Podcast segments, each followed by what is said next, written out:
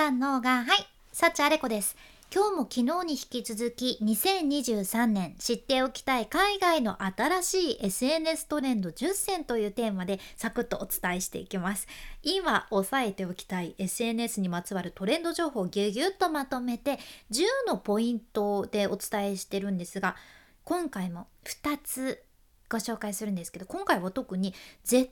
代にアプローチするためのトレンド2つシェアさせていただきます。今日は7つ目からのご紹介ですね。7つ目は Z 世代向け失敗しない出会い系アプリです。この前も私トレンドとしてマッチングアプリご紹介したんで、いやマッチングアプリ自分興味ないんだわって思った方もいらっしゃるかもしれんちゃけど、ちょっとね言わせてほしいのが、私もないんですよ私もマッチングアプリには興味ないんやけど、Z 世代を引きつけるためにどんなものが世に出されてるのかっていうトレンドとしてめちゃくちゃ興味があって確かにこれが2023年のトレンドとして海外でも取り上げられてるものなんですね。やけん最近サチアレコ相手を見つけようとして必死じゃねとかそんなこと思わないでください。そういったものじゃないんで安心して聞いてくださいでね、今回ご紹介するのがなんとフランスのアプリでして、フルーツっていうアプリなんやけど、これね今年の初めの段階で全世界で560万ダウンロード達成していまして、爆発的に人気になってるっていうことじゃん。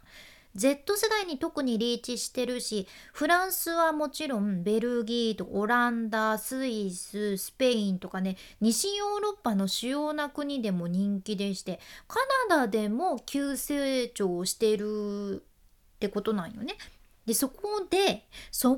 これね、バンブルっていう、有名な海外のマッチングアプリを提供してる会社があってね、そのバンブルがね今までドコモ買収とかしたことなかったんやけど、なんとこのフルーツを正式に今年の2月に買収されてまして、これは完全に Z 世代ユーザーを取り込みたいというお気持ちからフルーツを買収されてるんやけど、それだけ海外のマッチングアプリの中でも注目されてるものだからなんですね。でこのフルーツっていうアプリ、どんなマッチングアプリなのっていうところだと思いますこれね、いやなんとも遊び心がある感じで、例えばねちょっと自分ワンナイトだけの一夜限りの関係が欲しいっすっていう人から、長期的なししっかりしたパートナーが欲しいと、結婚相手を求めてますっていう、そんな人までいろんな関係性のタイプに応じてプロフィールにねフルーツを割り当てられてるんですね。やけんユーザーとしてはそのフルーツを見てフィルタリングして自分と同じ意思を持つ人とマッチングすることができるわけなんですよ、でこのフルーツの CEO がねコメントされとって、自分が求めてるものを正直に表現するっていうのは批判されるかもなーって思っちゃって、人にとってはユーザーにとっては簡単なことじゃないんだけど、その結果今までみんなが自分に正直にならずにみんなお互いの時間を無駄にしてましたよねっていうふうにコメントされててだからね自分の意思に正直になれるようにするっていうのが私たちの最初のミッションでしたとフルーツの CEO がおっしゃってます、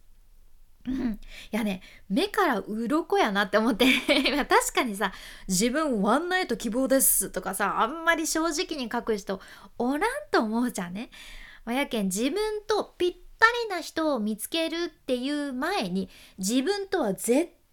合わない、自分が探し求めてる人こういう人じゃないっていうのが分かるのもこのアプリの画期的なところなんですよ。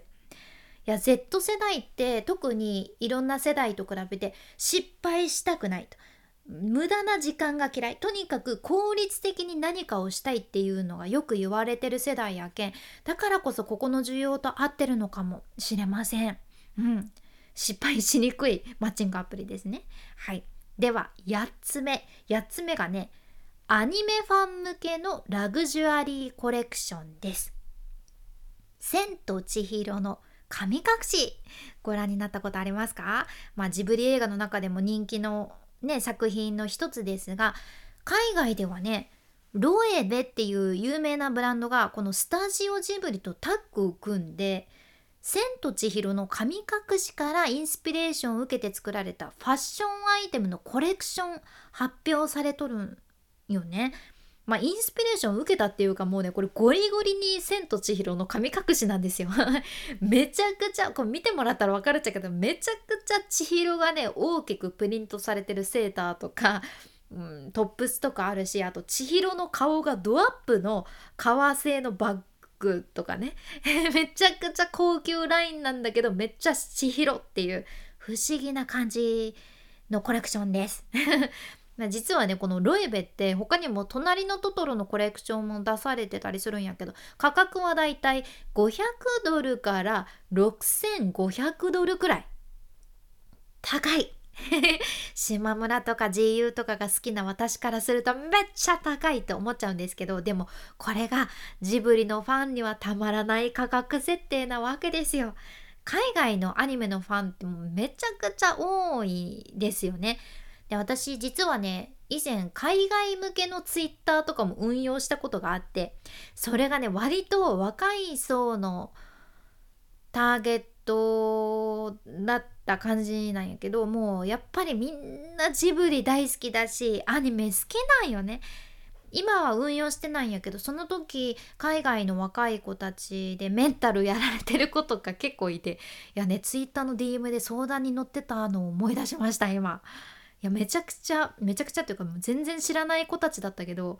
まあ、多分言える人がいないんだろうな近くにって思いながら相談に乗らせていただいていてなんかそういうのもあったな。いや、今すごく懐かしくなりましたが、そういう子たちにもやっぱりアニメって癒しなんだろうなって思うんですよ。海外ではネットフリックスでジブリ見れますしね、とりあえずここはこれからもいろんな掛け合わせがありそうで熱いです。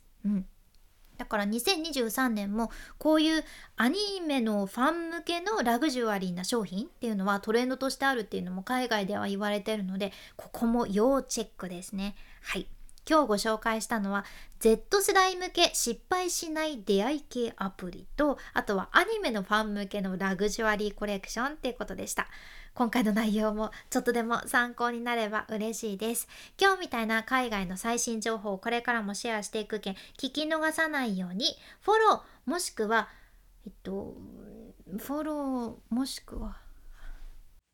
信じられません。年末になってこんなところど忘れしました戻ってきました。フォローもしくは無料のサブスク登録のボタン、そちらがフォローボタンになってますので、ぜひポチッと忘れずに年末に押しておいてください。君に幸あれ。ではまた。博多弁の幸あれ子でした。